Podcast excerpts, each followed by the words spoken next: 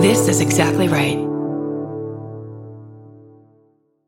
If you're a fan of meticulously crafted worlds that reimagine every little detail, then you'll enjoy the podcast Imaginary Worlds. Host Eric Malinsky spent over a decade working in public radio and uses those skills to create a sound-rich podcast that features interviews with Andy Weir, who wrote The Martian, the writers of hit TV shows like Star Trek Strange New Worlds, designers of games like Magic the Gathering, and the puppeteer who designed Miss Piggy. You can find Imaginary Worlds wherever you're listening to this podcast.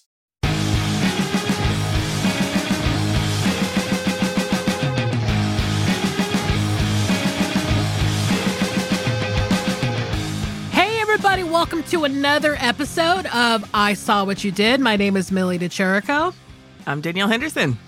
And yes, hello. Happy New Year. It's a brand new year of us talking about movies with you. Danielle? Happy New Year. What did you do for New Year's? How was your break? Break was good. Did absolutely nothing on New Year's, as I always do. Sweets. Yeah. I appreciate that. You know that I love it. Yeah. It's so funny because now I think back to like my 20s, especially my 20s, but even in my 30s.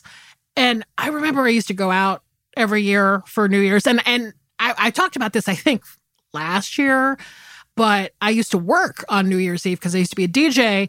And that was like a really good excuse to just be like, well, I got something to do. Like, I don't have to come up with a thing that, you know, is really stressful and it's really, really loaded. And then, you know, if it doesn't work out perfectly, then I'm going to have a fucking bad year. Why do people think that? That's so fucked up.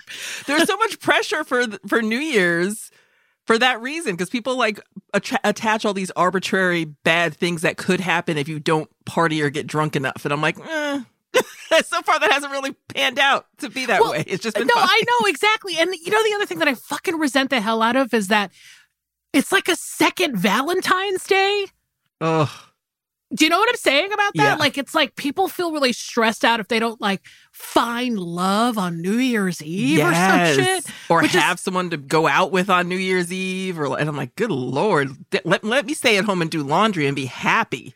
Oh, I know. And like, that was the thing was that like, so for many years I worked New Year's Eve, and then when I didn't, I was always like stressing the fuck out about, well, now I gotta go find a party outfit, now I gotta go out with somebody, because God forbid you end up like fucking Meg Ryan and When Harry Met Sally, the demonic film that set all these rules for people that are ruining our lives. a life-ruining film. And look, people still comment and write in, and they're like, I still love this movie. It's like, great, you're allowed to. I think it is a life ruiner.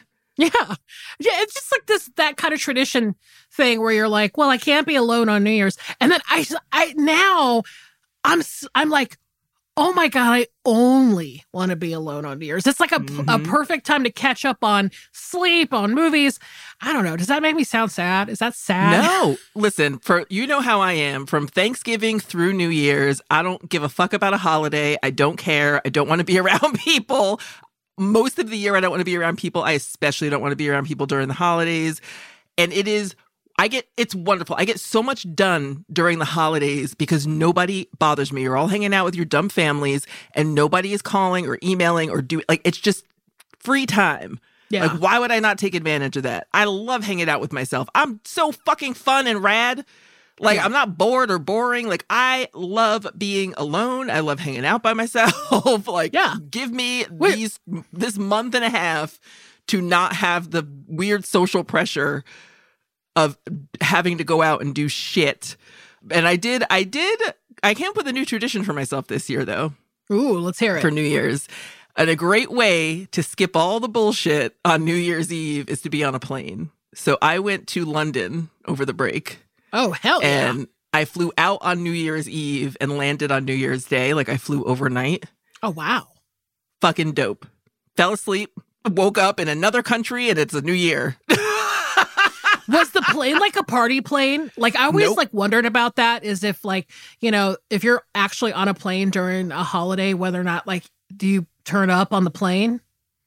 Not my plane. My plane was not like fucking, what was that Snoop Dogg movie? Like the fucking party Soul Plane. Soul Plane. Only Soul Plane. It was not. And if they tried to make it Soul Plane, I would have asked for a full fucking refund. A full fucking refund. Like, I don't care that it's New Year's. Have some decorum. We're on a goddamn plane. Go to sleep. It's a red eye. Shut your mouth. Well, and according to films, I must say this. Anytime anybody working on New Year's decides to party at their workplace, bad things happen. Oh, especially in midair? Come on. Yeah. Like, how, if you decided to take this shift or were unfortunate enough to have this shift, you just got to take the L. Yeah. You can't turn this into your personal party. I don't want to see a fucking a hat. I don't want to see one of those streamers like blowing that you blow, or the party horns or whatever they're called.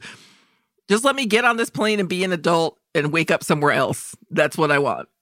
Yeah, exactly. Well, I'm glad that you did it. Did you have a good time? I had a dope time. I went and saw some friends, and I do this thing I've noticed over the past couple of years where I'm super isolated, and then I just bug out, and I'm like, I gotta go. And I'll go somewhere else, like another country or something. Yeah, sure. That's kind of what happened this time, is I was like, I gotta go. Because 2022 was a fucking misery trip. It was miserable for me in many, many, many ways. And I needed some time to just chill. And I know that I can do that in London. Like, my friends are not high pressure. It's just like, I'm going to be here for 4 or 5 days. Let's get lunch. Let's hang out. And then you kind of naturally, I don't know, I always kind of naturally see things that I like, or just kind of see parts of the city just by doing that, just by being like, let's go here for lunch, or let's do this, or let's go to, like, I usually try to go to at least one museum.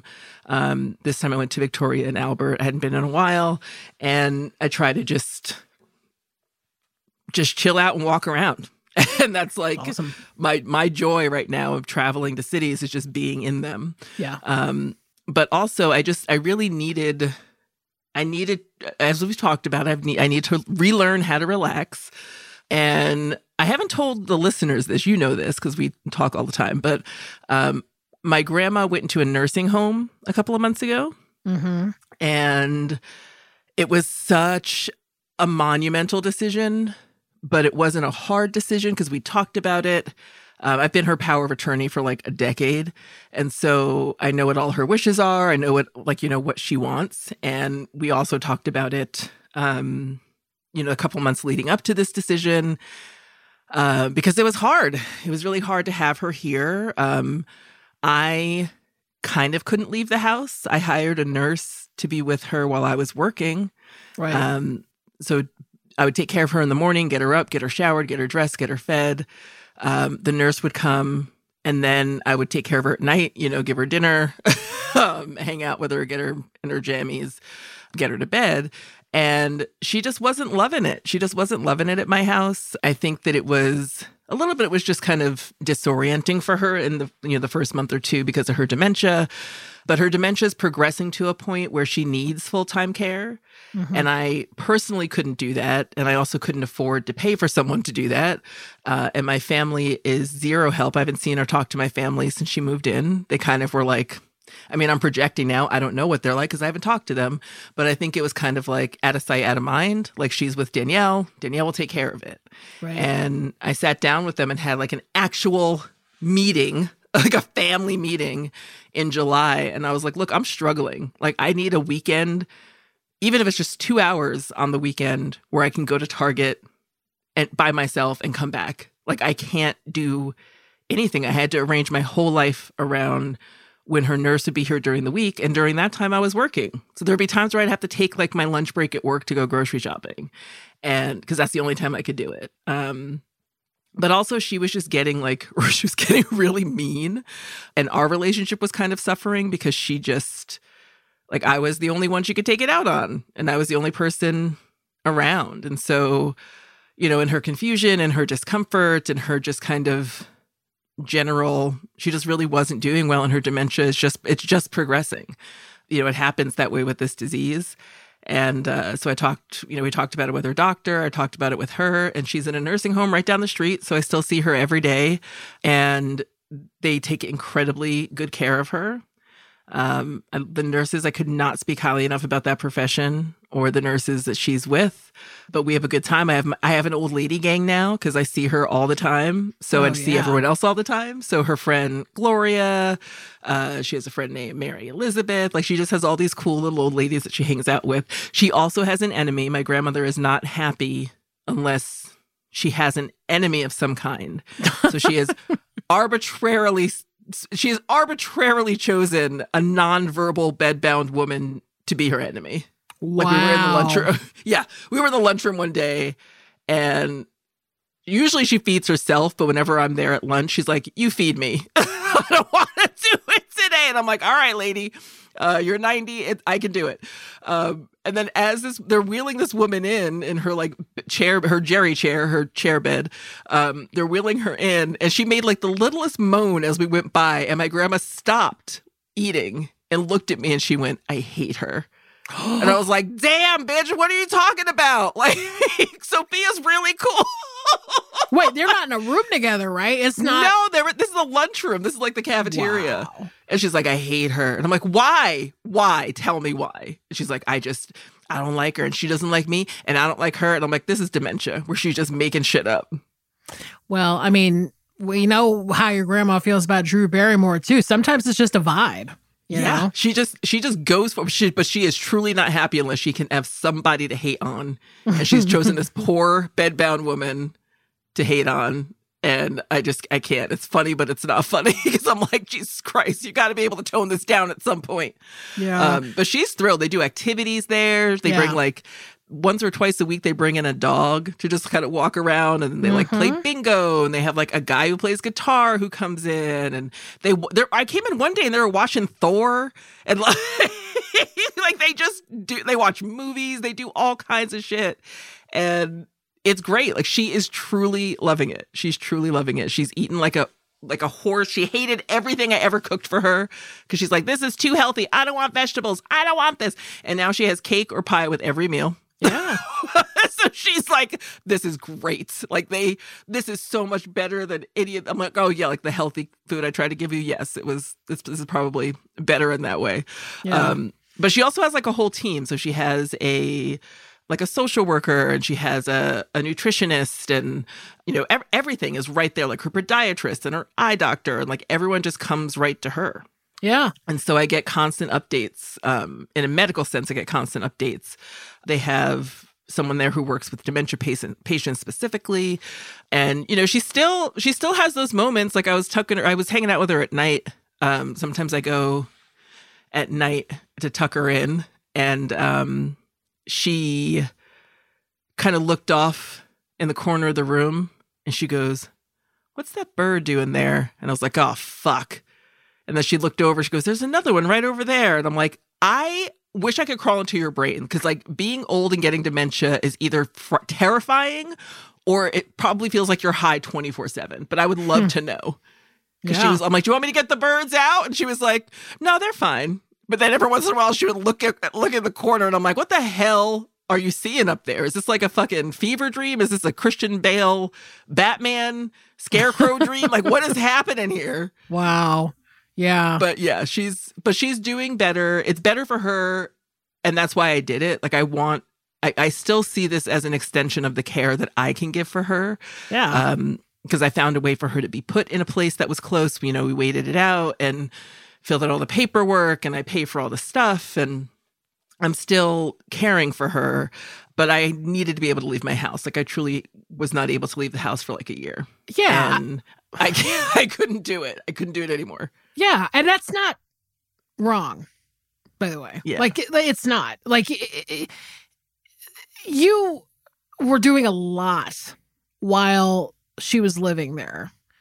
Yeah. And it was at times, like, just as a friend of yours, I was concerned about your welfare and about your energy levels. And because I mean, you know this now. I mean, it's around the clock. It's a full-time job to take care of somebody who not only is elderly, but just has memory issues. And I mean, honestly, I feel like this was the best decision for everybody involved. And I mean, you know, when my grandparents went into nursing home, they It was so, like, they had a social life, they had friends. It was, like, not this terrible thing that I think that our family had imagined it would be.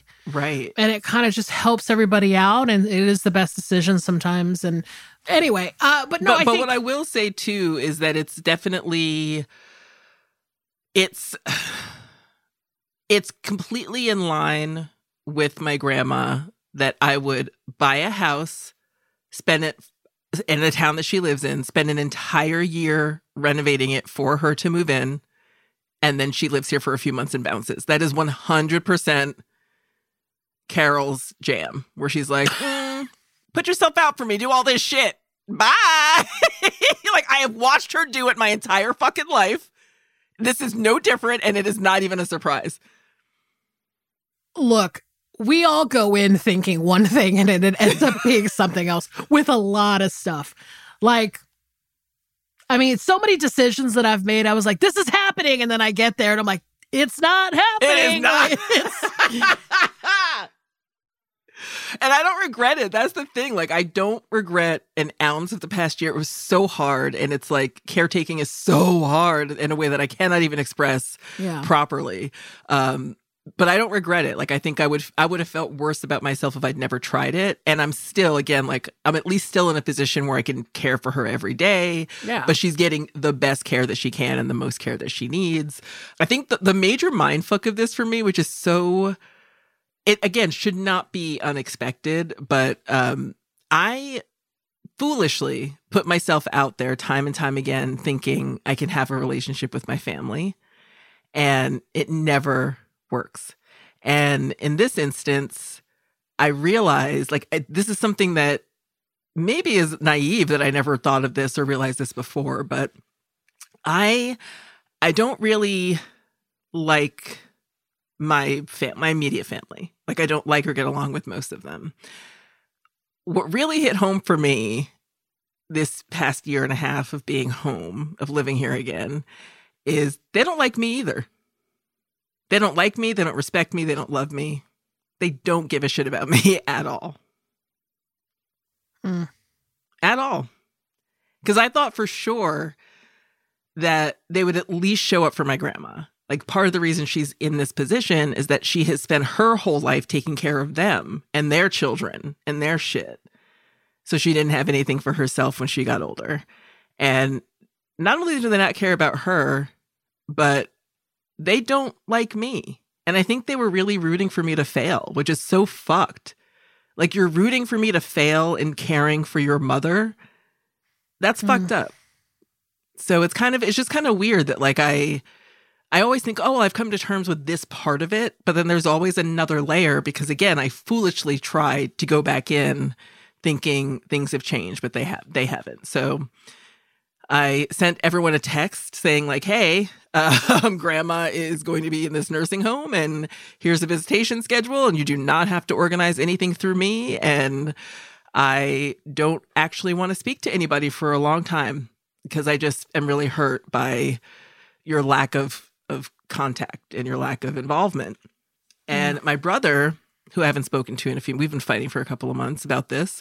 He wrote back immediately and was like, texted back immediately and was like, oh God, I feel so bad. Like, I know I should have done more. If I had done more, maybe she could have stayed at your house. And I'm like, yeah, motherfucker, if you'd done anything, she might have been able to have stayed at my house. If I could go out one day, if I could go like one day a month and just like go outside for a couple of hours, she probably would have stayed here. I probably would not have lost my fucking mind. But you didn't.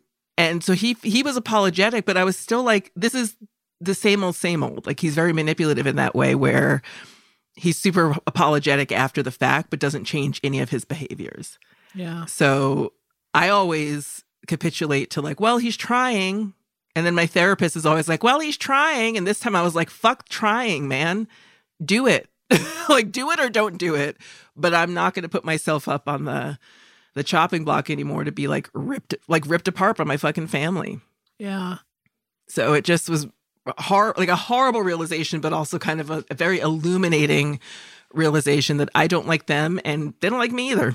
And it's fine. We don't have to like each other. Well, I have to say, I mean, I have several friends who are in your position who don't have relationships with their family, all different reasons, of course. And you know what? You are a good person at the end of the day. And it's interesting that you have always been kind and helpful to them. And you realizing that you're not getting that back in return, you know, is a hard realization. But you have the better scenario, if you ask me, because you are a good person. You're incredibly talented, smart, and you have made your own family. Yeah. With your friends and with the people in your life, including me. So it's like, yeah. I just am like, I don't know. At the end of the day, like, you got us, you got the people, like, you have people in your life that do care about you and want to help you and want to make you shine. Yeah. So you know what? Like, if they can't be there right now or ever, you're covered, I feel like. Thank you for saying that. And I do feel that in a very big way, which is why I think this time I'm done for good. Like, I'm not going to keep putting energy into people who are just routinely disappointing and cruel when I have this whole other, like you said, this family that I've made and these incredibly deep and rewarding and wonderful friendships and relationships that I don't have to engage with people on that level. Yeah. And, you know, I'd rather just put my energy into that. And I think it sounds so simplistic, but, you know, that kind of, there is some kind of innate desire to want to connect to your biological family. Like, that is okay. That feels like a normal thing to want. Yeah. I just don't, it's not practical for me anymore. Sure. And so I think that, like, every time my therapist is like, well, they're trying and you should try and blah, blah, blah. And I'm like, no, because it's I'm just done with it. Like, it's no longer about, like, I just have nothing left to prove and nothing left to give. You know, I don't have anything to prove to them. I don't think it makes me less of a good person to not be in contact with them. When being in contact with them makes me so roundly miserable. Yeah. It makes me feel like a big piece of shit. Well, you're not a fucking piece of shit at all. I mean, look what you've done. You've completely changed your life to care for your family members. And even if they would never do that for you, I mean, that is some great karma coming back to you at some point. I mean, I just have to say, because it's like very selfless. And I know that, you know, you expected her to be at your house probably a lot longer than what actually happened. But still, you spent Thanksgiving with her. You were there for her at every point. You're in the same town. That's a lot easier than it would have been if you were in LA still. You know what I mean? Absolutely. So you made the right choice, even if it is kind of, you know, I know, like, the new year is always like it's like a very contemplative time, and everyone's kind of reassessing priorities and changing things. And if this is just something that you've decided for this moment in your life, maybe it's different further down the line. Maybe people will grow a conscience later, as they get older, especially. But if not, you got us. You got your friends and the people that have cared about you and have done it in spite of your biological family not. You know what I mean? Yeah. And I think, thank you. And I agree. And I think that it's kind of weird because I've always been that person who said the same thing, like, well, maybe later they'll be this, or maybe later they'll change. But I think what's more, like, psychologically important for me now is that, like, yeah, they might, but I'm still not going to be around for it. I hope they do in a way that benefits their life, but I am just done. And I think that that's cool, and it's important, and it's fine for me to just be done. Yeah. And if they do change, or if anything changes for them, may it benefit their lives, but they don't get to impact mine anymore, or my grandmother, honestly. Like, they don't get to disappoint and worry and make her feel sad, because she asks constantly, like, where's my family? And I'm like, I don't have an answer for that. I don't know. Yeah. My mother has not been to see her once, hasn't seen her in months. I think my brother goes to see her, but I don't talk to him about it. But I don't know how to answer that for her. And I think that it's more painful to have to talk about that with her as well. So I think that, you know, like, just let us be. Yeah. And she will have her own relationship with these people if she wants. There's nothing I can do about it and nothing I want to do about it. But I just really feel a weight lifted in that way. Like, my grandmother was not a burden to me, but she just needed more than I could give. And the weight that I feel has lifted is that I no longer have to be in contact with my family for her benefit. So yeah, I feel awesome. But that's why I kind of physically needed to go somewhere. Sure. Because I just haven't been able to, one. Yeah. And so it was nice to be able to just like actually go somewhere. But I think because it was the new year, like I just needed a hard reset of like getting back to who I am, because that's the thing that'll be a big part of my year this year in terms of Uber lists and resolutions and stuff is like figuring out who I am, because from the minute I got to this town, I've been taking care of my grandma. Yeah. So I don't know who I am in this town outside of being a caretaker for her. So maybe I'll make a friend, or maybe I'll like explore, or like, I don't know. I just kind of feel like I added some things to my Uber list that I needed to add that were very much, it sounds very like juvenile, but I definitely put some things on there that were like, go outside or like find a restaurant you like in town. Like, I have not had the ability to explore what my actual life is here. So I'm kind of excited to see what that looks like. I am too. I'll just say that as your friend and knowing you personally, I want this for you pretty badly. So I'm glad it's a new year. Do you have any resolutions? Do you have anything that you're looking forward? I mean, it doesn't have to be as sad and complicated as the journey I just took us on. But do you have any Uber listing things, any resolutions, anything you just want to focus on? Yeah, you know, I don't really know, actually. I mean, I was like, oh, wouldn't it be great if I have all these like big ideas, but at the end of the day, I'm like, I like to try to make goals manageable. You know, they say make goals like, you know, what is that like acronym about goals where it's like time and specific and manageable and that kind of stuff. So at first I was like, what if I just went vegan or something, you know, like I just like some huge, huge life change. And then I was like, I got to start smaller than that. And I think like I'll start by not eating fucking cheese and crackers in my bed. Let's just not do that for like a month.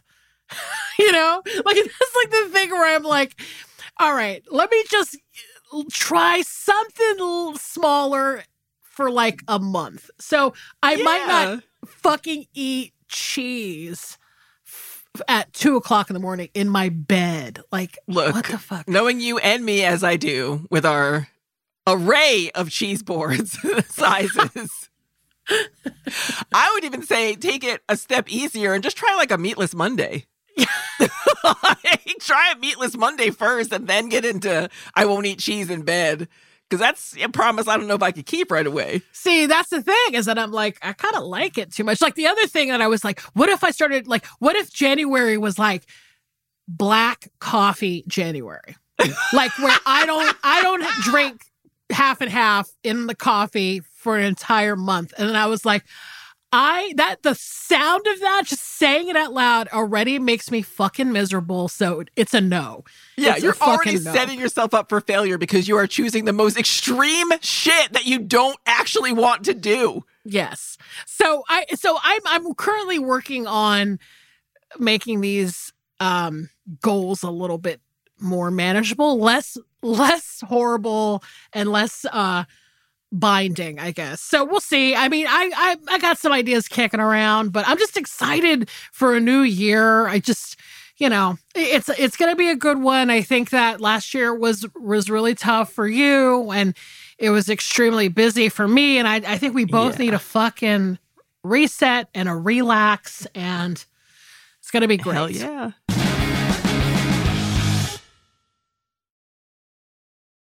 New year, new us. And to ring it in, like we always do, We've got a new year, new me episode today, but we have a twist. Do you want to tell them what the twist is?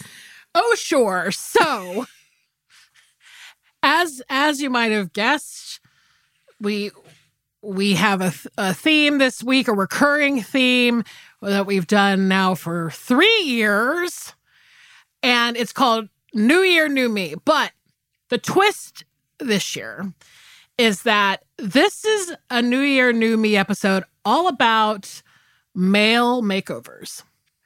And I cannot wait to dig in. So our thought process behind the male makeover, actually, I shouldn't phrase that as a statement because I don't remember. What was our thought process behind making it the male makeover? So, okay, if I recall, the first year of the podcast that we did this, it was all about like new face, who this, or something like that. Yeah, it was like that was the Fly and seconds, right? Right. It was all about like body trauma. And then last year we did body swap movies, yes, where somebody just woke up in a different person's body. And so this year we were like, well, what could we possibly do? And it's like, you know, we in movies there were just so many movies about women makeovers, like Gigi and, you know, like, I don't know, every Audrey Hepburn movie to have ever been made and like, you know, She's All That and all this stuff. Well, and then so like we were like, well, what about guy makeover movies? I feels like that, you know, is there a grand tradition? Let's explore it. And I think we found two really interesting ones. And I will say right now, first watch on your film this week. I can't even wait. Starting the new year off right, because I do plan this year on freaking you out as much as possible with my choices.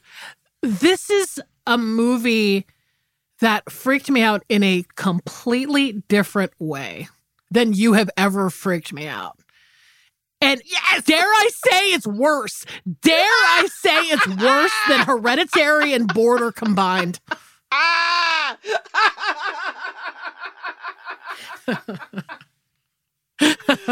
Oh, shit. Yes, I did it. First episode of the year, I did it. God, you are absolutely like the queen of the mindfuck when it comes to this shit. Like, oh, here's a movie. At first, I actually texted you. We should like screen grab and post a text where I was like, I'm sorry, am I watching the wrong movie right now?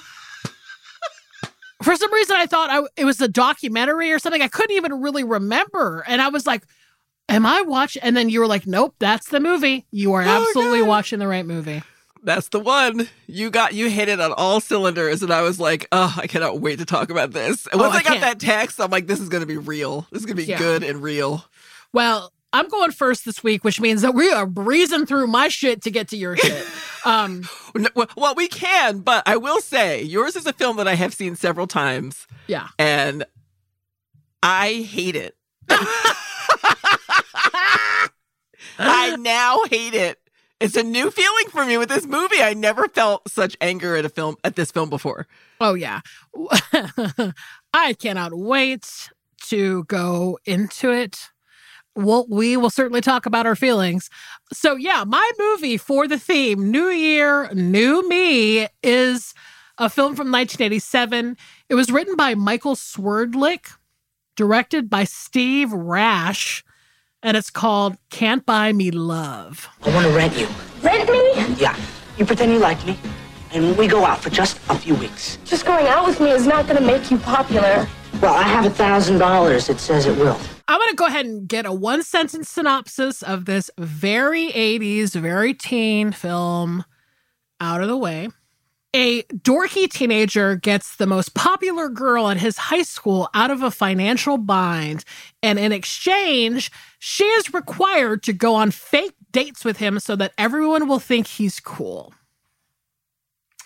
That's it. That is the movie. And okay, I'm gonna also get this out there now because I have to say it up top, or else it will infest the rest of the episode. So when I was a kid, there was probably, for me, not a better representation of the kind of teenager that everybody wanted to be than Cindy Mancini.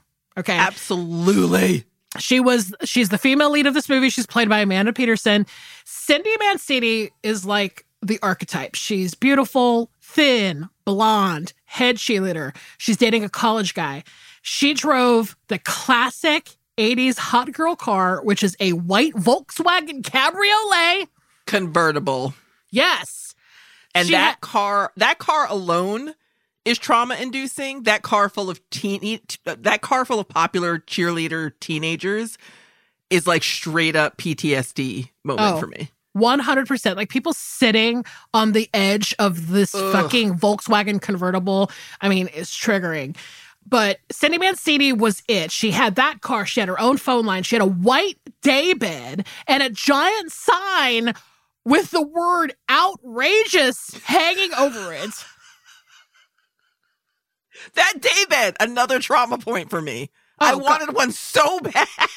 Me fucking too. My mom and dad were like, you ain't getting a fucking white daybed. You're getting sensible Broyhill furniture that you will have when you get married. And I'm like, fuck this. Here's a metal Sears bed. We had a metal Sears bed frame because my grandparents were so furious that they had to raise us. They're like, we already raised our own children. Now we got rid of all our kids' furniture. Yeah. Now we have to raise you. You're getting a metal Sears frame piece. Yeah. White daybed was the dream. And then if you were even cooler, if you had white wicker furniture. If she had a neon phone, I would have passed away. Yeah, see, I often recall that Cindy Mancini had a see-through phone. But in fact, I think I'm getting that confused with like 16 Candles or something. But but she definitely had her own phone line. And, you know, Cindy Mancini, in terms of style, she was like doing the whole thing where she wore like very chic, oversized blazers to school, which for some reason, I just didn't think I could pull off. I was like, I feel like I told myself when I was very young, if I wore oversized blazers to school, I would look like a 45-year-old woman, actually. You look like a sub. Yeah. Meanwhile, like a beautiful, thin, like blonde chick wears one. It's super chic. And I'm like, no, I just look like someone's mom. So as you can tell, I was the exact opposite of everything Cindy Mancini. And honestly, like, I'm no different than Ronald Miller, who is essentially the star of this film, Can't Buy Me Love. And he's played by Patrick Dempsey. And I'm going to tell you right now, I've never seen one episode of Grey's Anatomy. Ever. Well, I will tell you that if you have not seen... you haven't seen an episode of Grey's Anatomy, but in this movie, we are getting his original nose. Yes. Okay. So have you seen him? Even if you haven't seen an episode, like, have you seen photos of him? Oh, yes. Because I have seen Sweet Home Alabama about 45 times. So there you go. Like, and I get the McDreamy thing. I definitely know he was nicknamed McDreamy. And it's so funny because there's a lot of conversation that came out after the Grey's Anatomy thing happened where people would look at this movie and go like, oh my God, I can't believe this geek grew up to be McDreamy. But I'm gonna tell you right now, Ronald Miller as a character was like, honestly, even with the original nose, it was like a Hollywood version of what they thought a geek was. Exactly. Right? Because... okay, yes, Ronald Miller wore fucking berets and he liked science and he had a poker night with his geek friends and he did little dorky dances anytime he got excited about something. But listen, Ronald Miller was not ugly or fat, okay? He had really nice toned arms, actually, and he had nice eyes and he had great hair. So in my mind, I'm like, that's not a geek. That's at all. That's Timothee Chalamet, if you ask me. Period. I want a ringtone that is just you saying, that's Timothee Chalamet. It is, because it's like, look at him. Like, everything I just described, I'm like, oh, that's like a current heartthrob that is wearing... Yes. He's like a fashion designer's muse. That's Ronald Miller, basically, in this film. But in this film, he's a fucking loser. And I'm like, okay. So the setup of the movie is like this. So Ronald is a dork at this high school in Arizona. and he mows the lawns of like all the popular kids at his school. And there's a beautiful, luminous head cheerleader named Cindy Mancini, like I said. And like most dorks, Ronald lusts after her from afar until one day Cindy goes to a party and she's wearing her divorced mom's suede fringe skirt set. And someone... And it is a hit. It is a fucking hit at this party. It is such a fucking hit that she has to lie and tell her friends that her college boyfriend bought it for her. So, like it's not her mom's, okay?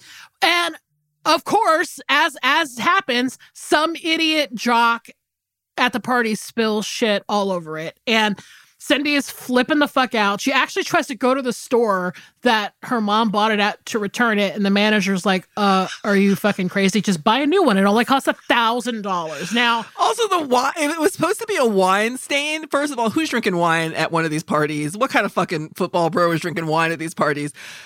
And also, when she stands back and it's like, oh my God, my outfit, it looks like a deep red blood splatter. Like it's not even like a faint pink.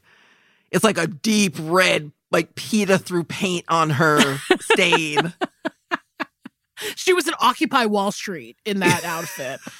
Now, speaking of this outfit, now, I don't care if it came from Wilson's, the leather experts or whatever, and not some like shitty divorced mom's clothing boutique in the mall or whatever. But this should not, this suit set should not be $1,000 in the 1980s. No. Like, I mean, even in the 80s, that's too much to pay for this fucking weird outfit. And I don't know, maybe Cindy's mom was coked up when she bought it. Who knows? But like, it's so prohibitively expensive that I'm like, why would anybody buy this outfit for $1,000? $1,000. Even adjusting for inflation, it's like $75,000. No, it's not. I don't know what the actual, but like it's some astronomical number for a mini skirt, fringed leather, like a jacket and a mini skirt, a shoulder pad infused white suede. Everyone in the 80s was on coke. You cannot convince me otherwise. Oh, God. It's not even that cute at all, but it's very expensive. So listen, Cindy is bugging out because she's like, I don't have $1,000 to rebuy this outfit that I ruined at this party. But thankfully, Ronald just happens to see the entire interaction go down, and then he offers to pay for the outfit for Cindy. But with the money that he earned mowing her lawn and all the neighborhood lawns all summer long. Right. So it's like this hard-earned money that he is now wanting to give to his crush. Now, in exchange, though, she has to pretend to like him for a month in front of people at their high school, which is such a weird... He came up with that lightning quick. Like, he runs into the store, they cut to him, and he's like, I'll give you this money, but you got to pretend to like me. And he had, like, the whole list of shit, like, you have to have lunch with me, you have to do this. And I'm like, how long have you been thinking about this, Ronald, you fucking maniac? Yeah, this is some very Saved by the Bell-ass fucking plot twist things going on in this movie, because it's like, I don't know, like, this just, it seems very flimsy. And then... But this is a typical trope, right, of 80s teen stuff is people buying popularity from the rich kids, because I don't know. I'm just like, how does this exist outside of this decade? But because I guess the 80s were all about capitalism, and we loved those popular kids and their fancy-ass clothes. So He sets up this deal, and she's reluctant at first, but then agrees to eventually be purchased by a kid from her high school. Okay. For her skill set of just being popular. Yes.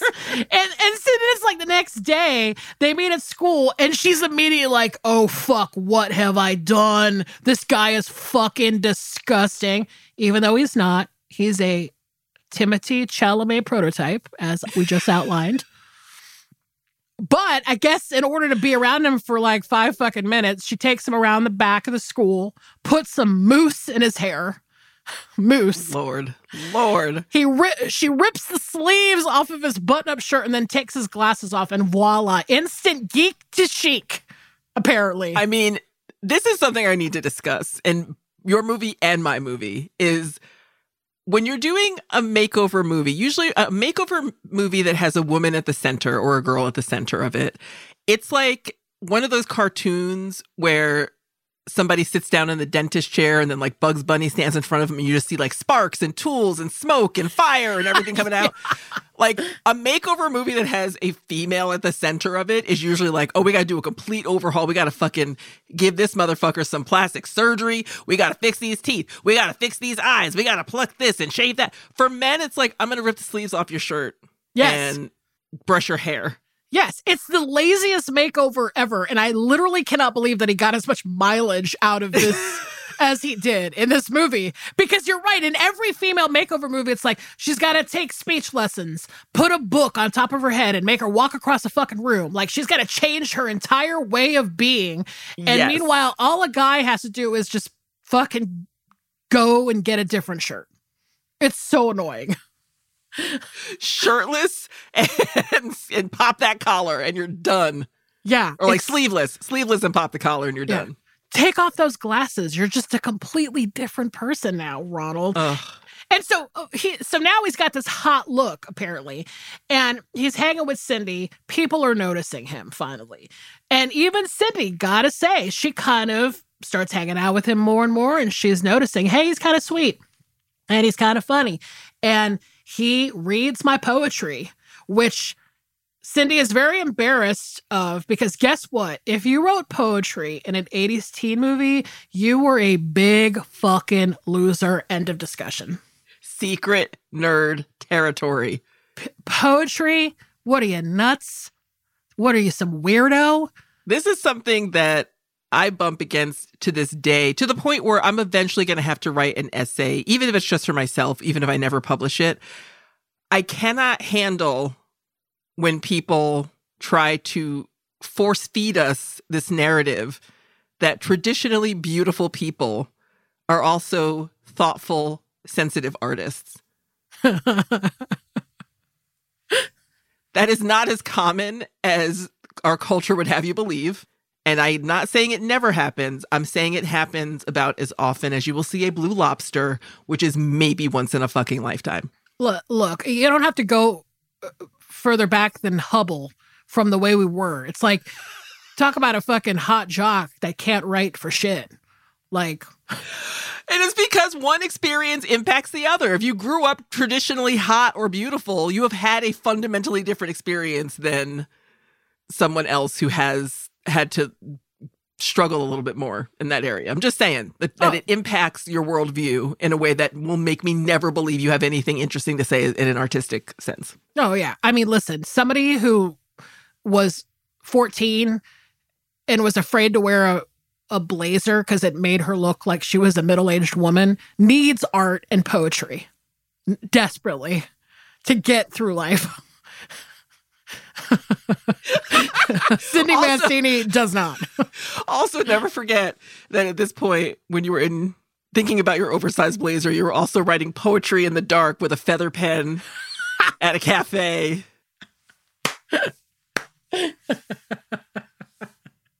That's what a poet is. Not like, I've got 3 pieces of loose leaf paper from 4 years ago when I had to write a poem for English class. Like, you are not about that life until you are in the dark in a cafe in Atlanta with a feather pen. Exactly. Or you're blasting jazz out of a window in New York. If you're not blasting Charles Mingus out of a speaker pointed outwards and freaking out your whole fucking neighborhood to try to get the attention of a guy, you're not about that life. You did not have an angel notebook for your fucking weird poems. I don't want to hear it. Cindy Mancini. And that's the thing about Ronald, is that he actually like legit supports her efforts to be a poet. And of course she's like, you're the only dude that has ever cared. So she's like, she's surprisingly smitten with this arrangement suddenly. And here's the thing about Cindy's friends. they start hanging out with Ronald, too, because they see, oh, he's cool now. He hangs out with Cindy Mancini, and including her two best girlfriends who are supposed to be in high school, but they look and dress and act like adult women who are hanging out on the Sunset Strip with, like, Dokken and Wasp or some shit, right? Like, ah! Not Dokken. The headband and the full face glitter says it all.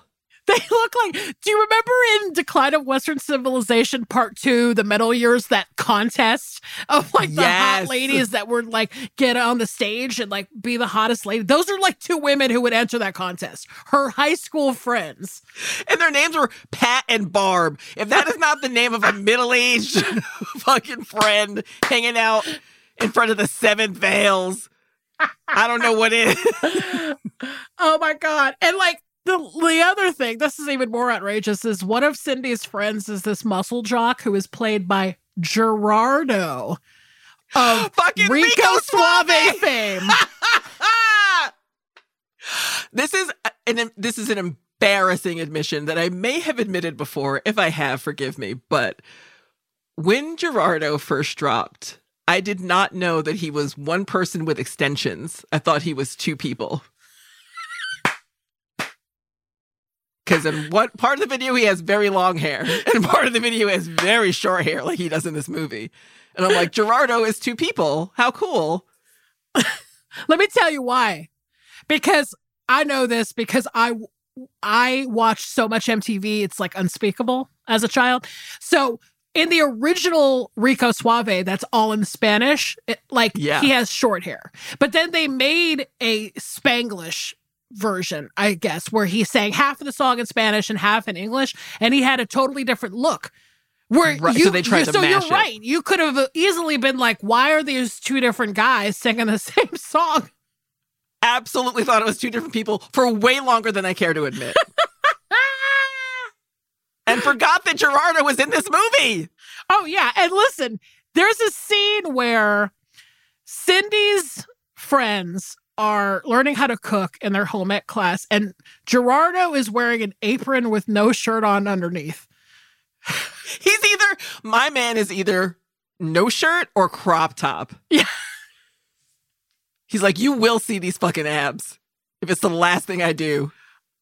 Listen, I know that they went to high school in Tucson where it's like 112 degrees on the rigs, but you have to wear a shirt to high school, right? Like, that's against the rules if you don't, right? I think those rules came into place in the 80s because of shit like this. Where they're like, sir, you have to wear a shirt. Well, show me the rule on the books. Shit, we got to make a rule so this motherfucker will put a shirt on. And home ec where there's hot oil and pan. Like, they're cooking. They're actively cooking. Meanwhile, that blonde guy who's like the consummate teenager, even though he's been 50 years old since he started acting. Eric Bruscotter, I want to say. Big John. He's hilarious. But he's like fucking eating raw pancake mix. And like, this home ec class is a nightmare. It's a mess. It's a total fucking mess. And listen, there's a lot of other great cameos in this movie, too. Like Amy Dolans, who's one of Cindy's friends. Max Perlich, one of Ronald's geeky buddies, and young Seth Green, who plays Ronald's sneaky little brother. And I swear to God, there's this like running joke in the movie where that Big John guy, the pancake batter eating jock, is at a party and he farts out of a window and it's right in Seth Green's face as he's like spying in the bushes. And the fart is so potent that he falls over. And I swear to God, as a kid, I rewound that shit like 50 times in a row. Guess what? Did it as an adult, too. I just watched it. That was my favorite part of this movie. It happened twice, and I lost it both times. Seth Green is getting crop dusted in this movie like no one's business. It's so funny to me. That is his primary role. Oh, God. Yeah. So, as you can imagine, okay, Cindy's really into Ronald now, but Ronald fucks it up, of course, by reminding her, hey, it's just an arrangement, and per the terms of this arrangement, I have to break up with you in front of the entire school. And of course, because he's a nerd, he takes it too fucking far, and it basically humiliates her, and she runs off. So at the same time, Ronald, who is sleeveless with no glasses and now wears bolo ties all the time. I don't know what happened there. He just suddenly figured out how to wear bolo ties. He's suddenly now this party guy and everybody wants to fucking hang with him. Despite the fact that this entire makeover was created in the bushes. Yeah. In front of their school in like 2 fucking seconds. So now his plan worked though. His plan worked, and yes, without the influence of Cindy. And here's where we realize that her bushes makeover was actually crucial, because on his own he's disgusting. Yeah. He's like, the Sunset Strip girls are now fighting to date him, which is insane. And, you know, Cindy's kind of being like, hey, remember me? Like, but now he's suddenly too cool to hang with her. Like, she fucking created a monster in that 2 seconds, right? In the bushes. And so what ends up happening is that there's a New Year's Eve party. Cindy gets wasted. She finally reveals to everybody that Ronald actually paid her to go out with him. And poof, he's a geek again. And he's back to square one. I mean, I will not give away the ending, but you definitely know the ending. Like, oh, my God. I mean, like I said, Ronald's little brother keeps getting carpet bombed by these fucking jock farts. And everyone lives happily ever after, I guess. I don't know. He's ignored his best friends for months. Yeah. Like, he's just totally turned into a fucking monster. Yeah. But it's like, but somehow it works out for him. I mean, I'm not giving it away, but I'm giving it away. You, come on. Do I really need to, like... This is something that I think when I was saying earlier that I didn't like this movie anymore, even though I've seen it countless times, is... One thing that is crystal clear in this film, and several others, but his makeover did not remove his ability to be a complete misogynist. Oh, sure. Like, of course. Yes, he got a physical makeover, but he treats women, and the way he talked about women and treated women, I was like, this is fucking disgusting. Oh, yeah. I mean, this is like... we see this now so often. He's basically like a tech bro, some guy that, like, you know... got rich and famous, cleaned himself up, but he can't like clean himself up enough to be a fucking decent person. Yes. And I'm like, I hate you, Ronald. Yes. You don't deserve any chances. I hate you. Yes. And it's actually shocking because there's this moment where one of the Sunset Strip girls has him in like a car, and she does this whole like seduction thing where she's like, reach out and touch somebody, like that fucking real 80s shit. And he's just like, he just devolves into this fucking, like, man baby. He's just like boobs, you know? And so it's like, at the same time, I'm like, well, no, he's just a fucking guy, right? He's not evolved. There's no makeover to take that.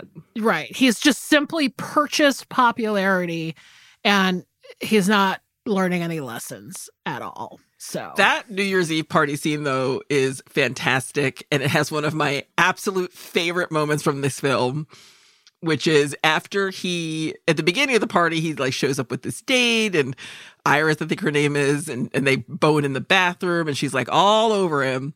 And then here comes Cindy Mancini, and she's like, you're all a bunch of suckers. Like, he said that they would make him popular, and it did, because you're a bunch of lemmings. Peace. And then he goes back to his date, and she just covers the side of her face and says, I don't know you, and keeps walking. And I was like, you literally just fucked him in the bathroom. That is a baller move, to be like, I don't know you. on a toilet, for God's sake. Which is, I don't think I've ever wanted to have sex that bad, by the way. Never. I'm never going to bone on a toilet. Sorry, fellas. It ain't happening. No. Nope. That's just too... gross. Like, that's too... I'm just saying. Not good. I'm going to try it at some point. 2023, like, baby! 2023, I don't know you. We just fucked. No, we didn't. Bye! On the John. On the fucking John. Well, on the John.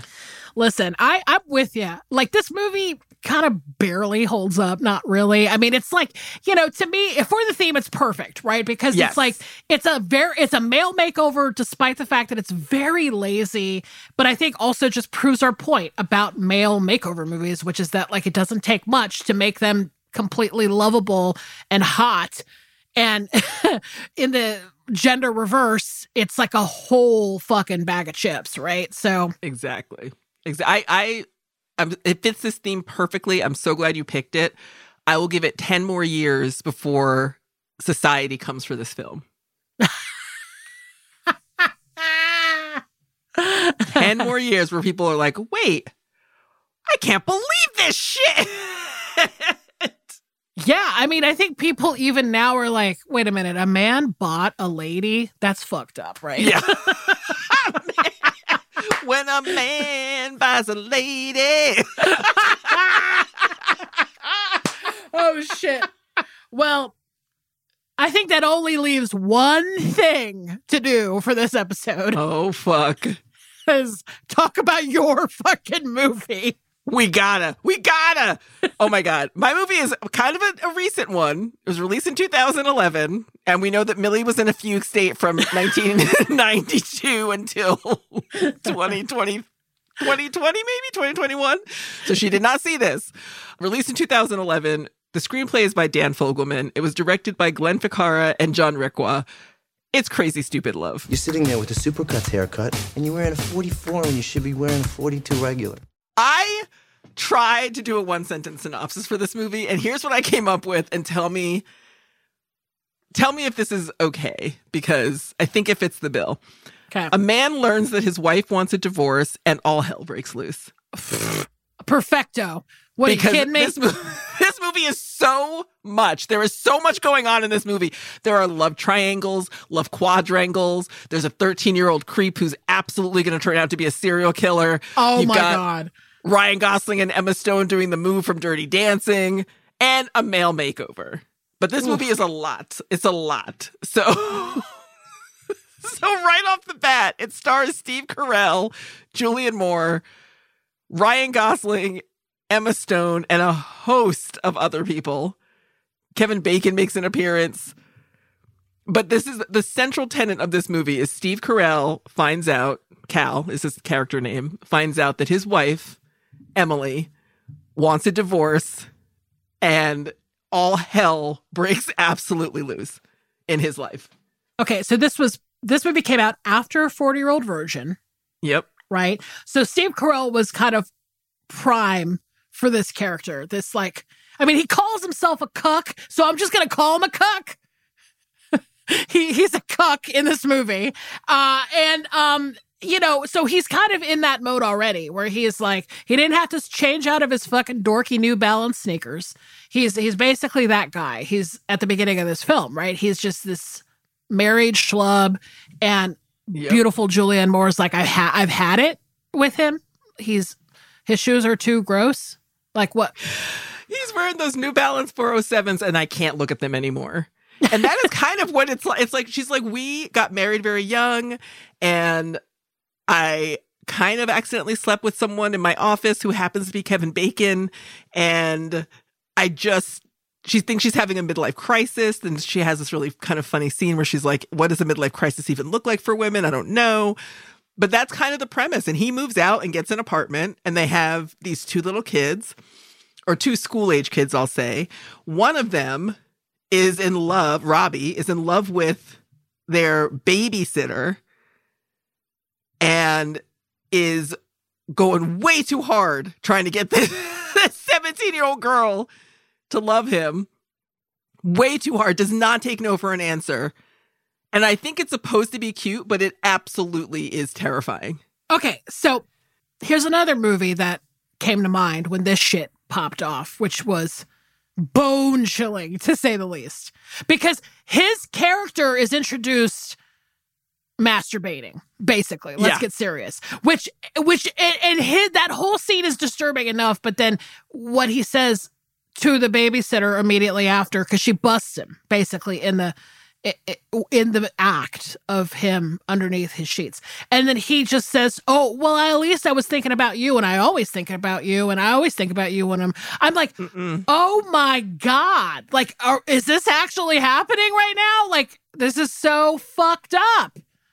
It is so fucked. That kid comes into the movie on a fucked up trajectory. Yes. And it is disturbing. His character is disturbing. And there's a part of me that was like, Look, I'm doing Italian hands because this is so, I'm like, this is so fun. I have so much to fucking say. Like, part of me was like, are they trying to set this up like he's the kid from Love Actually or something? You know how like that little kid in Love Actually is like, I am obsessed with this girl in my school. And I'm like, is this character, is this guy is trying to be the precocious, cute Love Actually boy, except he's totally missing the mark. Like, he's unhinged. And if they tried, they failed, because at least in Love Actually, that was an age-appropriate love situation. Yes! He was in love with a kid his own age. Whereas this freak comes out the gate like, I'm jerking it to you upstairs while you're babysitting for me, and I do it all the time. And this girl, this babysitter is supposed to be 17 years old, okay? She looks like she's in her mid-20s, though. I don't know why they're acting like this woman is 17, which makes this whole scenario with this little kid even creepier.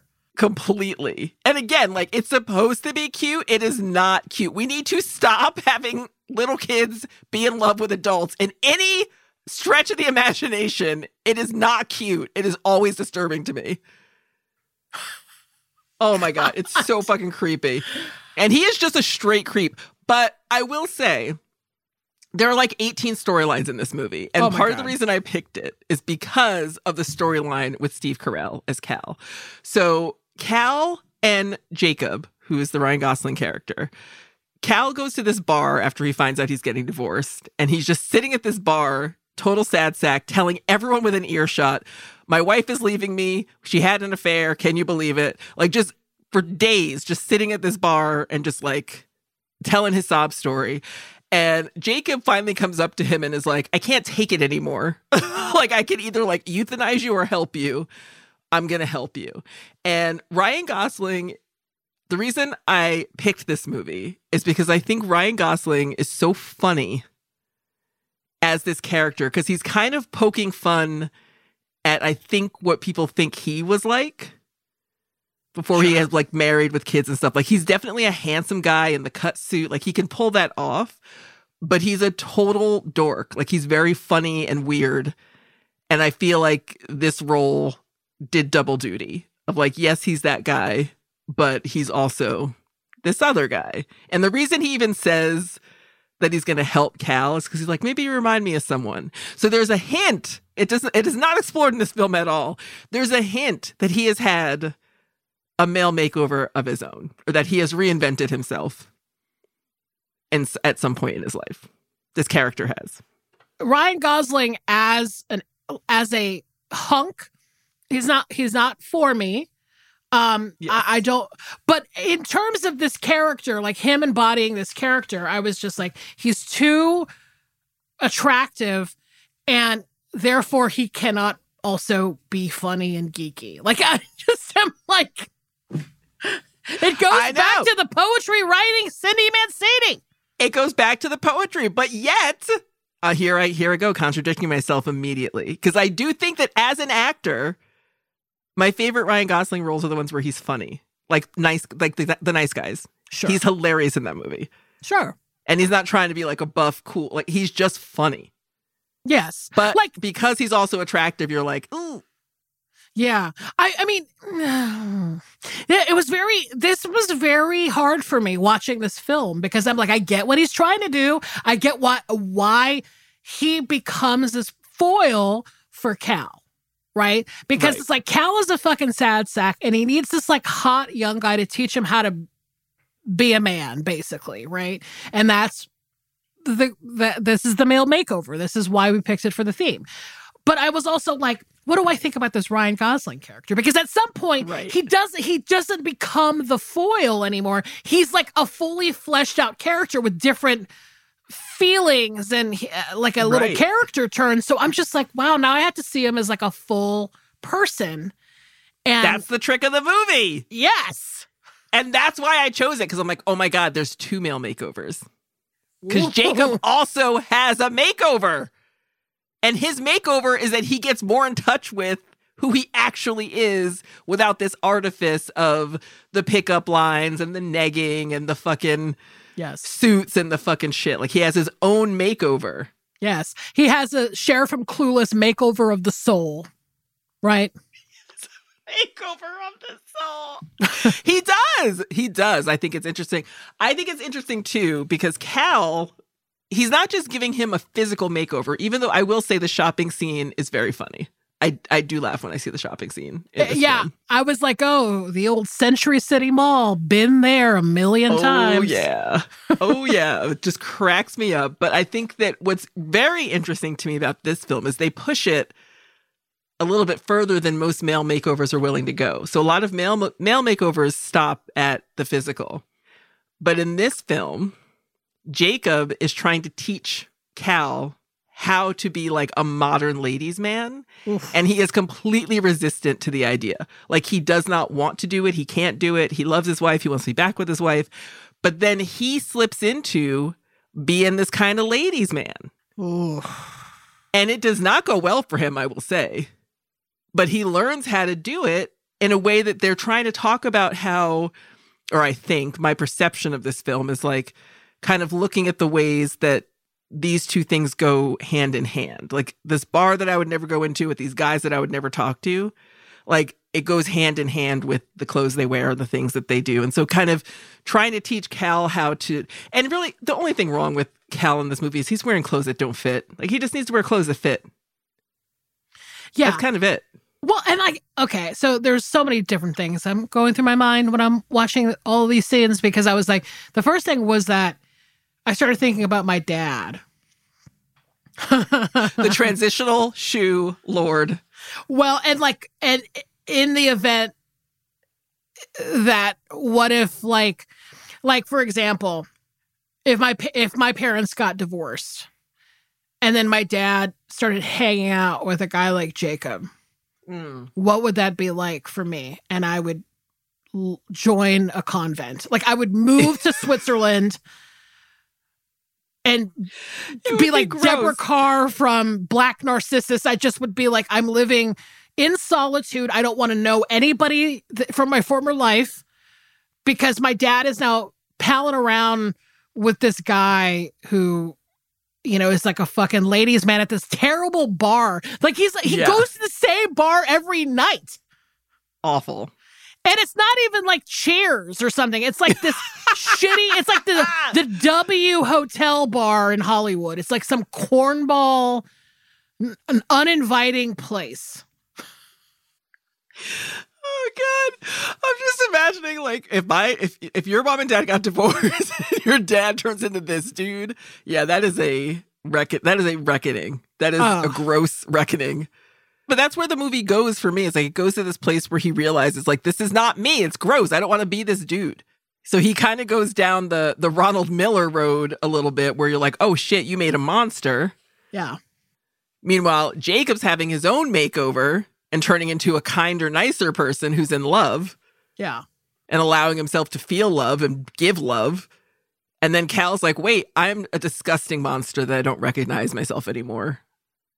I can definitely buy better shoes, but I don't have to be this dude. Well, and on top of that, so you've got this Emma Stone character, right? And she's like, it's funny because at the beginning of the movie, Jacob actually hits on her. And she's like out with her friend. I guess she's like an aspiring lawyer. She's in law school or something. And she's out with like one of her law school friends. And he like hits on her at the bar and she's just like, God, this fucking cornball, and leaves, right?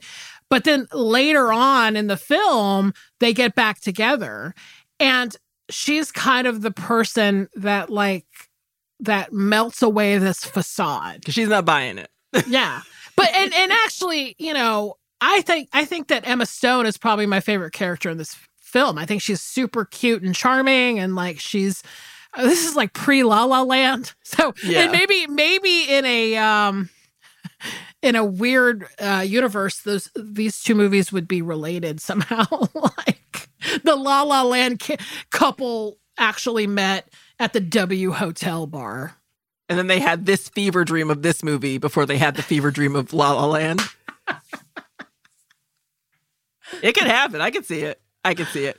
Yeah. I think that there is something likable about this version of the male makeover, because even though I'm trying to be succinct here and it's not going to work, but I'm going to try. Even though this is a male makeover that is intent on having one monster teach someone else how to be a monster, there is something interesting about the lengths that this makeover goes in a life-ruining and life-affirming way for each of them. The thing that makes your movie different than my movie is that there seems to be some, like, inward exploration of things, right? Because ultimately, yes, this Cal character, he has internalized that the reason why his wife has cheated on him is because he is a schlub. Like, he wears too big of clothing and he's just a dud and he just kind of rolls over and he's just not passionate or interesting, right? Yeah, he stopped being interested in life in general. And that is definitely not what's happening in Can't Buy Me Love. I mean, it's like this fucking kid is just like, I just want to be popular at any cost. I don't give a fuck about anything. I mean, will put shit on my best friend's house. I don't care. Yeah. He will sell out his lifelong friends in order to get this popularity that he wants. But at least Steve Carell is kind of like, he's actually depressed as fuck. And he's trying to be like, how do I get my wife back? Maybe if I turn into a different man, then I'll have the confidence to maybe like win her back, or like at least be in a better headspace than what I'm in now, which is that I'm depressed that my wife left me and cheated on me, right? But it's that thing where, yeah, I mean, they're kind of exchanging lives, because it's like Cal becomes a little bit of a stud and then Jacob becomes a little bit more of like a love bug, which is, which is also like, here's the Jacob character also learning about himself. And there's that whole scene, which I have to say, part of why I like Emma Stone is because she seems very natural. She seems kind of like a girl that you would know, which of course is like one of her better qualities as an actress, but like they're kind of in bed together, like just hanging out, because she's supposed to have gone to his house for a one-night stand and they end up just talking all night. And then he has this moment where he asked her, ask me something personal about myself. Mm-hmm. Did I say that right? Ask me something personal about myself. Yeah. He asked her, ask me something personal, because I want to talk about myself. And there's this moment where you're like, oh, maybe people never ask him about himself, Because he's the hot guy. Yeah. Not that I don't feel sorry for hot guys now, but I'm just saying, in that moment for that character, you do feel like, oh, shit, yeah. I mean, I guess this is what you sign up for when you're just like a dude that plows through women and doesn't form bonds and relationships. Like, you just, no one gives a fuck about you, dude. Right. And yeah, and I think that scene is very tender and very cute. And I like that too. And I think that I guess what I really want to say about this movie, that the reason I picked it, what's interesting to me about it also, is that it's a middle-aged man getting a makeover. Yes. So it's not a high school guy or a younger guy who's like doing it so that he can get the chick. Like, this is a middle-aged man going through a fucking crisis that is foisted upon him, and tries to use the makeover as a way to cure his depression, and it doesn't work that way. And he figures that out eventually, but he can't use, like, for a while he's using the distraction of the makeover to avoid his feelings, but that does not work for very long. And I like seeing that kind of aspect of the makeover, male makeover. Yeah, and you know what ends up being so crazy about the film is that, like, it's kind of in a Love Actually kind of way where everyone's related to each other. Don't give it away. Oh. Well, I mean, there's probably nobody who hasn't seen it yet, but yeah. Yeah, these everyone ends up being somewhat connected. Connected is what I meant. Okay. Not giving it away. Why would I give a spoiler for Crazy Stupid Love from 2011? I would never do that. Oh my God. Yeah, I don't even know what else to say about this movie. Listen, the one thing that I will say that was another disturbing part of the film is the Marissa Tomei character. Yeah. Where she goes 0 to 100 real quick when it comes to Cal. Because basically, she meets Cal, her character meets Cal one night at the bar. He has already transitioned to the ladies' man.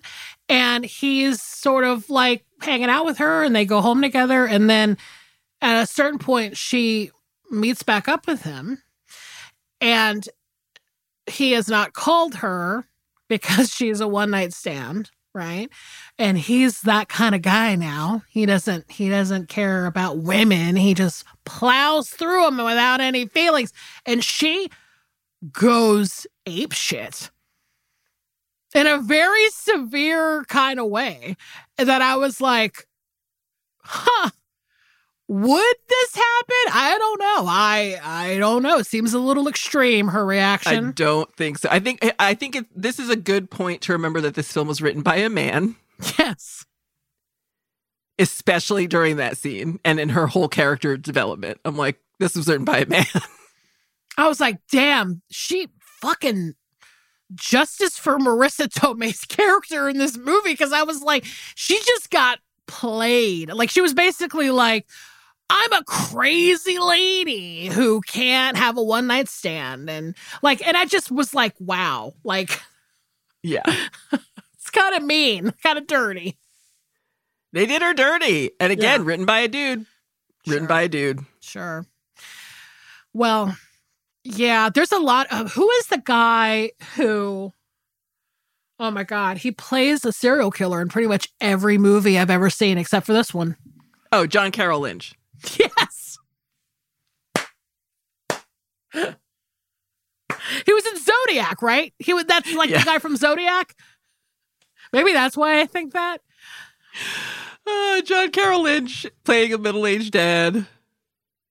When usually he's just a stone-cold killer. Yeah. I mean, I was actually really happy to see him be funny because I guess I just hadn't seen him, personally. I think I hadn't seen enough movies of his where I thought, oh, he could be funny too. It was great. And then I have to say, Josh Groban. There's something about him that I just fundamentally do not like, based on nothing, based on absolutely nothing. I do not find him funny or charming. He has a great voice, and I do not understand this foray into comedic acting. Everybody's doing it. Everybody's doing it. I don't get it.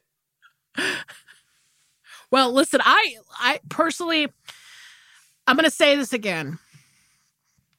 You make me watch movies I would never watch.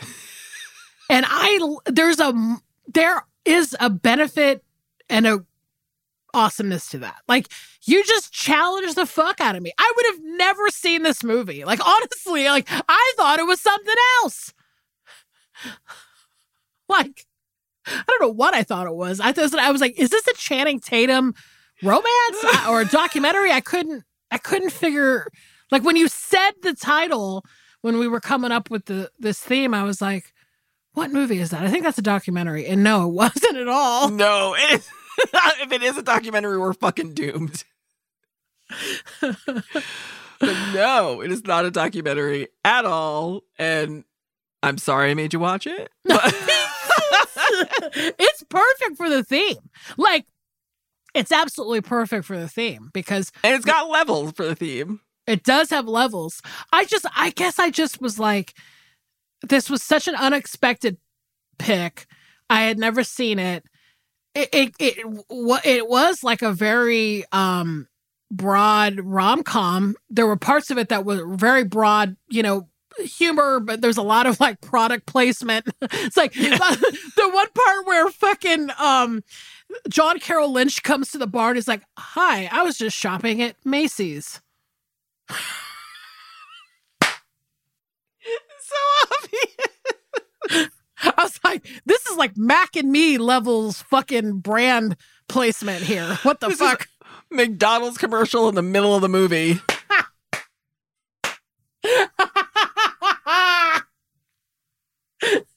Hi, hi, I was just shopping at Macy's. Here's my Macy's bag on the bar. Face out. Face it out. Want to see the logo. Oh, God. But it is like, it was like, there were moments, and obviously I think a lot of it had to do with just the people in the film, because they're good actors. Steve Carell's a great actor. Like, yeah. And, you know, he brought a little bit more to this character than I probably would have expected this character to be. Like, this character could have easily just been Will Ferrell. Could have just been a complete fucking, you know, a farce type of thing. But he's got some fucking chaps, that Steve Carell.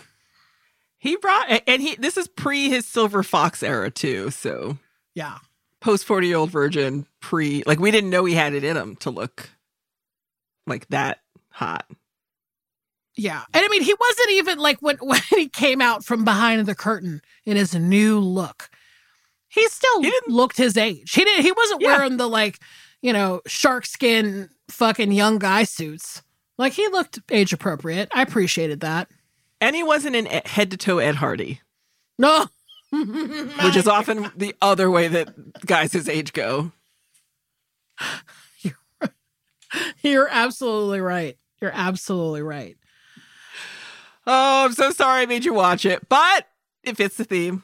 It absolutely does. I mean, and I feel like where we can go, like the male makeover movie is just rife with disappointment. It's just set up for disappointment. Oh, yeah. I mean, my movie is basically trash. And it's like, you know, at the end of the day, I don't know what it says about gender roles that like male makeovers are just so fucking easily done. And they're just so lackadaisical. And it doesn't take much to make a guy attractive to women, I guess. That's the message in both these films in a weird way. And I'm just sort of like, that's a little sad to me. And, you know, just the overall message of straight people are not okay. They're certainly not okay, especially in my film, for God's sake. Young straight people, what is wrong with you? young straights especially. I mean, straights are not okay. Well, I hope everybody has a really good year. I mean, it's the first episode of the new year for us. We're very excited to be back. I'm excited, Danielle, to be sitting with you again this year, talking movies, high and low, short and long, make over and make under. I love watching movies with you and talking about them with you on this podcast. I do as well, and I can't wait for next week's movies. Oh my God. I can't even say the name of the theme. I can barely read it. You want me to tell them what the movies are? Yeah, tell them what the movies are. Okay, so next week's episode, we've got Harold and Maude from 1971 and Ali, Fear Eats the Soul from 1974. Woo! A couple of good ones. Couple of fucking good ones. Now, listen, if you want to get in touch with us at any time, please do so at isawwhatyoudidpod@gmail.com. Remember, we need questions for bonus episodes. Sometimes they jump to the main feed, and we just love hearing funny stuff from you guys. So send it away. And you can also find us on our social media. We're at ISawPod on Instagram and Twitter. And guess what, folks? We do have merch. We have a new I Saw What You Did hoodie. It's very cute. We've got tons of other things. So go to the I Saw What You Did section of the Exactly Right shop to find all of that. Well, until next week. Cannot wait. You're not going to guess the theme, guys. I mean, I will be truly shocked if anyone guesses. Yes. But try. I want you to try. Danielle, always a fucking pleasure doing this podcast with you. And we will see you all next week. Bye.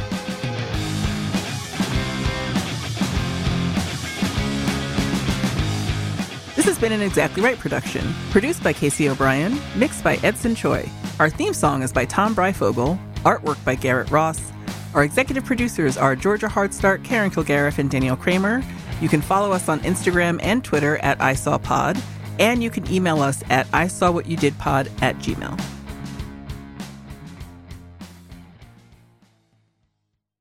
Follow I Saw What You Did on Apple Podcasts, Spotify, or wherever you like to listen so you don't miss an episode. And if you like what you hear, rate and review the show. And visit ExactlyRightStore.com to purchase I Saw What You Did merch.